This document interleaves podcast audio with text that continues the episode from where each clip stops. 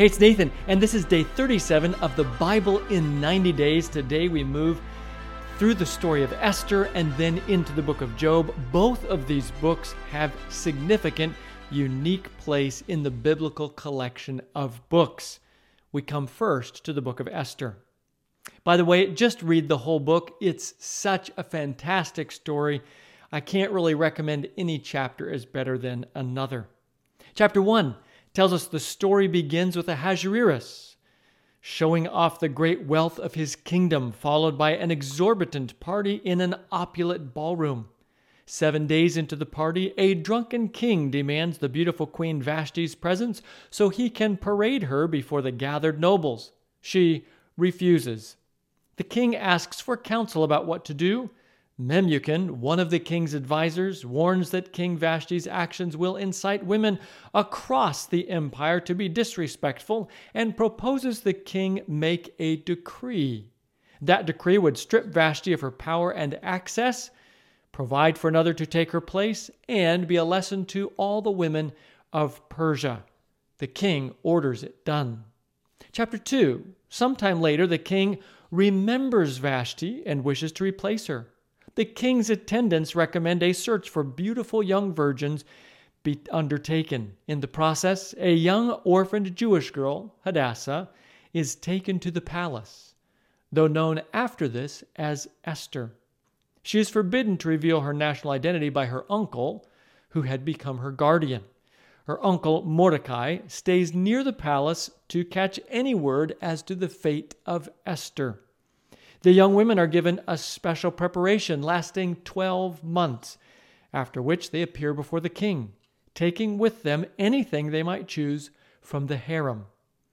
Each girl would see the king for one night and never again unless he was pleased with them. When Esther's turn came, she took with her only what Hegai, the king's eunuch, had suggested. And I quote, and Esther won the favor of everyone who saw her. She won the king's heart too, and was made queen with great fanfare. The end of the the end of the chapter reports that Mordecai, while sitting at the king's gate, uncovers an assassination plot, which through Esther is relayed to the king, and the offenders are executed. Chapter 3 tells of a sinister plot to destroy the Jews by a man named Haman, whom the king elevated to a position of great prominence. This Haman was outraged that Mordecai would not kneel down or pay him homage, vowing not only to take revenge on him, but on the whole Jewish population. Haman persuades the king to make a law dealing with these Jews, even offering bribe money. The king declines the money, but gives Haman the okay to do as he pleases. By the way, I should note the date on which Haman's plan is intended to unfold was selected by casting lots. That's important because the festival in commemoration of the overthrow of Haman's plot was called Purim, referencing lots. Not long after, dispatches are sent to the whole kingdom, and now I quote, with the order to destroy, kill, and annihilate all the Jews, young and old, women and children, on a single day, the thirteenth day of the twelfth month, the month of Adar, and to plunder their goods. It's sealed with the king's own ring. Chapter 4 Mordecai, learning of the plot, is in deep distress, wailing loudly and bitterly. The same was true elsewhere every province to which the edict and order of the king came, there was great mourning among the Jews, with fasting, weeping, and wailing. Many lay in sackcloth and ashes. The Jewish people were in grave danger. Esther, upon hearing of Mordecai's distress, is extremely worried about him, though she's unaware of the larger story that's unfolding. Through her personal attendant, Hatach, Mordecai is able to get the story to her, including a copy of the edict, and instructs her Go into the king's presence to beg for mercy and plead with him for her people. Esther replies that this is a difficult, life threatening action. Mordecai's response to Esther is relatively famous, and I quote Do not think that because you are in the king's house, you alone of all the Jews will escape. For if you remain silent at this time, relief and deliverance for the Jews will arise from another place. But you and your family and your father's family will perish. And who knows but that you have come to your royal position for such a time as this? And Esther's words in response Go, gather together all the Jews who are in Susa and fast for me. Do not eat or drink for three days, night or day. I and my attendants will fast as you do. When this is done, I will go to the king, even though it is against the law. And if I perish, I perish. In chapter 5, Esther dares to go before the king and is received with grace. Her request is simple Let the king, together with Haman, come today to a banquet I've prepared for him. As they dine, the king queries Esther as to her matter of concern, and she asks the king and Haman to return a second time. The king obliges.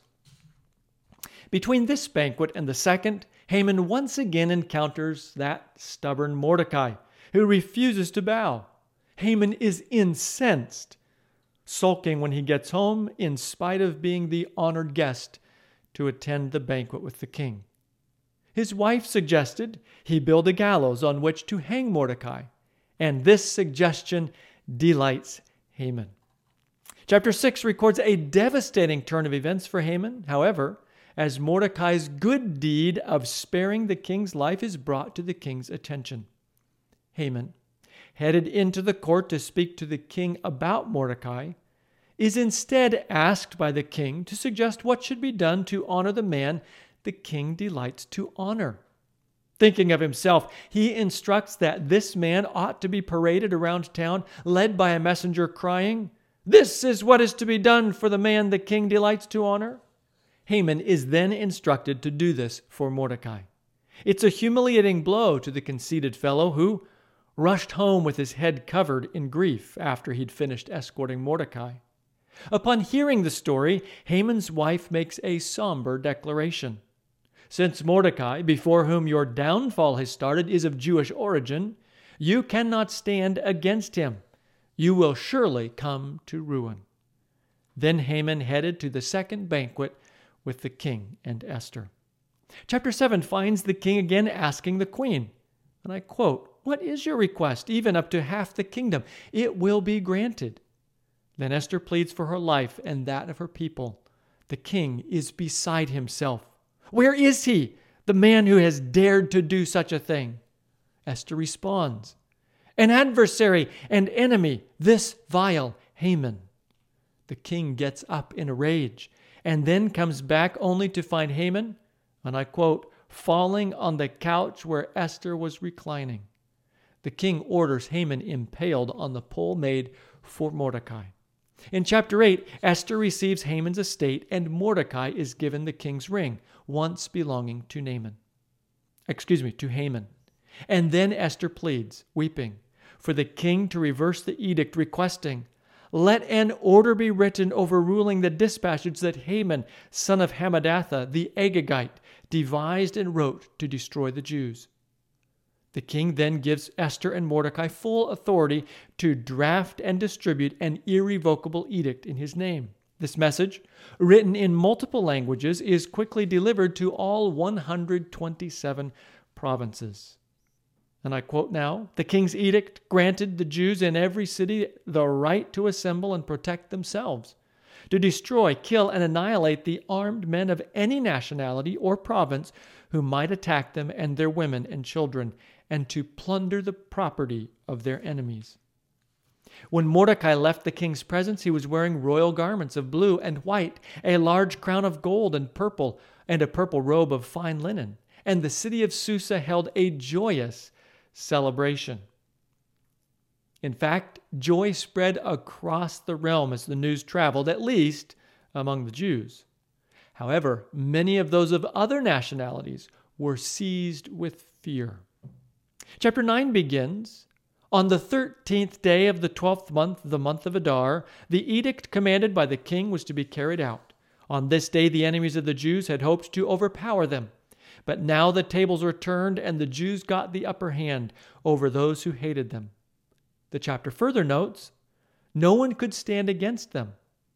As for Mordecai, he was prominent in the palace. His reputation spread throughout the provinces, and he became more and more powerful. Across the vast territory, the Jews struck down their enemies, doing what they pleased to those who hated them. However, and I quote, they did not lay their hands on the plunder. Across the realm on a single day, the Jews killed 75,000 people. And now I quote again that is why rural Jews, those living in villages, observe the 14th of the month of Adar as a day of joy and feasting, a day for giving presents to each other. At news of the Jews' success in Susa, the citadel, the king asked Esther, Now, what is your petition? She replied, If it pleases the king, give the Jews in Susa permission to carry out this day's edict tomorrow also, and let Haman's ten sons be impaled on poles.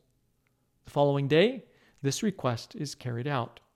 The rest of the chapter simply records how Mordecai and Esther made certain the events are recorded, as well as made sure that this deliverance would be memorialized yearly with great celebration, including the giving of gifts, especially to the poor.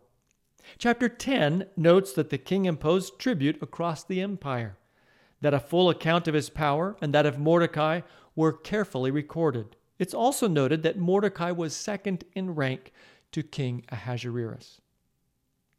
That is the end of Esther. Job is a fascinating book following Esther, most of it a dialogue between a stricken Job grieving immense loss and his so called friends trying to sort out the cause of Job's distress. However, the book includes profound insights into the struggle between good and evil. It also includes powerful words from God to Job and his friends, sections well worth reading and reflecting on. Let's get started. Job chapter 1, by the way, a chapter well worth reading, begins by introducing us to Job, a blameless man of significant wealth and having a delightful family among the greatest men in all the East. It's made clear that he dearly loves his sons and daughters, being deeply concerned for their spiritual well being. The story gets interesting, however, when it tells of an angelic assembly at which Satan is present. In a conversation with God, Job's name comes up. God telling Satan, and I quote, There is no one on earth like him. He is blameless and upright, a man who fears God and shuns evil. Satan immediately questions Job's motivation. Does Job fear God for nothing? Then he proposes, Stretch out your hand and strike everything he has, and he will surely curse you to your face. Satan is given permission to take nearly everything from Job. In quick succession, devastating news comes to Job of disaster striking his livestock and finally his children. Job is overwhelmed with anguish. Naked I came from my mother's womb, and naked I will depart. The Lord gave, and the Lord has taken away. May the name of the Lord be praised. This chapter and the next are uniquely helpful in the conversation of evil in the world and worth thoughtful consideration. The story clearly lays blame for destructive forces, from apparently random events to pillaging to natural disasters, at the hands of demonic forces, not God's. Job chapter 2, another chapter worth reading, finds Satan again appearing in an angelic assembly, this time claiming that Job's continued loyalty is only because Job isn't personally suffering harm. A man will give all he has for his own life, says Satan. So Satan's given permission to make Job miserable, but not kill him. And I quote His wife said to him, Are you still maintaining your integrity? Curse God and die. He replied, You are talking like a foolish woman. Shall we accept good from God and not trouble? In all this, Job did not sin in what he said. Job's three friends came to comfort and sympathize with him, weeping aloud at his near unrecognizable condition, and sitting with him for a week in silence. In chapter 3 of Job, we hear him speaking to his friends for the first time, breaking the week of silence. And I quote May the day of my birth perish, and the night that said a boy is conceived. That day may it turn to darkness. May God above not care about it. May no light shine on it. The entire chapter is a heart wrenching curse uttered against his own birth. It ends with these painful words Why is life given to a man whose way is hidden, whom God has hedged in? For sighing has become my daily food, my groans pour out like water. What I feared has come upon me, what I dreaded has happened to me. I have no peace, no quietness, I have no rest, but only turmoil. Job chapter 4 is Job's friend, Eliphaz the Temanite, replying, and he's the first of the three to speak. After a few introductory lines, he gets to his main point, and I quote Consider now who, being innocent, has ever perished? Where were the upright ever destroyed? As I have observed, those who plow evil and those who sow trouble reap it. And that's the whole point of his argument. Bad things happen to bad people. And then, further down in his speech, he asks this question Can a mortal be more righteous than God? Can even a strong man be more pure than his Maker? Job chapter 5 continues Eliphaz's speech as he challenges Job to deal with his obvious situation. Call if you will, but who will answer you? To which of the holy ones will you turn? And these words Hardship does not spring from the soil, nor does trouble sprout from the ground. Yet man is born to trouble as surely as sparks fly upward. But if I were you, I would appeal to God. I would lay my cause, my yes, my cause before him. And Blessed is the one whom God corrects. So do not despise the discipline of the Almighty, for he wounds, but he also binds up, he injures, but his hands also heal. Then, in the following lines, he assures Job that God will certainly protect and provide for those whom he corrects. In Job chapter 6, we find Job's reply. If only my anguish could be weighed and all my misery placed on the scales. It would surely outweigh the sand of the seas. No wonder my words have been impetuous. The arrows of the Almighty are in me. My spirit drinks in their poison. God's terrors are marshaled against me. Job continues to lament his circumstances and then turns to his friends. Now you too have proved to be of no help. You see something dreadful and are afraid. His response in chapter 6 ends with these lines but now be so kind as to look at me. Would I lie to your face? Relent, do not be unjust. Reconsider, for my integrity is at stake. Is there any wickedness on my lips? Can my mouth not discern malice? Job chapter 7 finds him continuing, speaking out of the bitterness and anguish of his heart. When I lie down, I think, How long before I get up? The night drags on, and I toss and turn until dawn. My body is clothed with worms and scabs. My skin is broken and festering. Then a few lines down, I prefer strangling and death rather than this body of mine. I despise my life. I would not live forever. Let me alone. My days have no meaning. His final words before Bildad chimes in are an appeal to God. Why do you not pardon my offenses and forgive my sins? For I will soon lie down in the dust. You will search for me, but I will be no more. And so concludes today's highlights.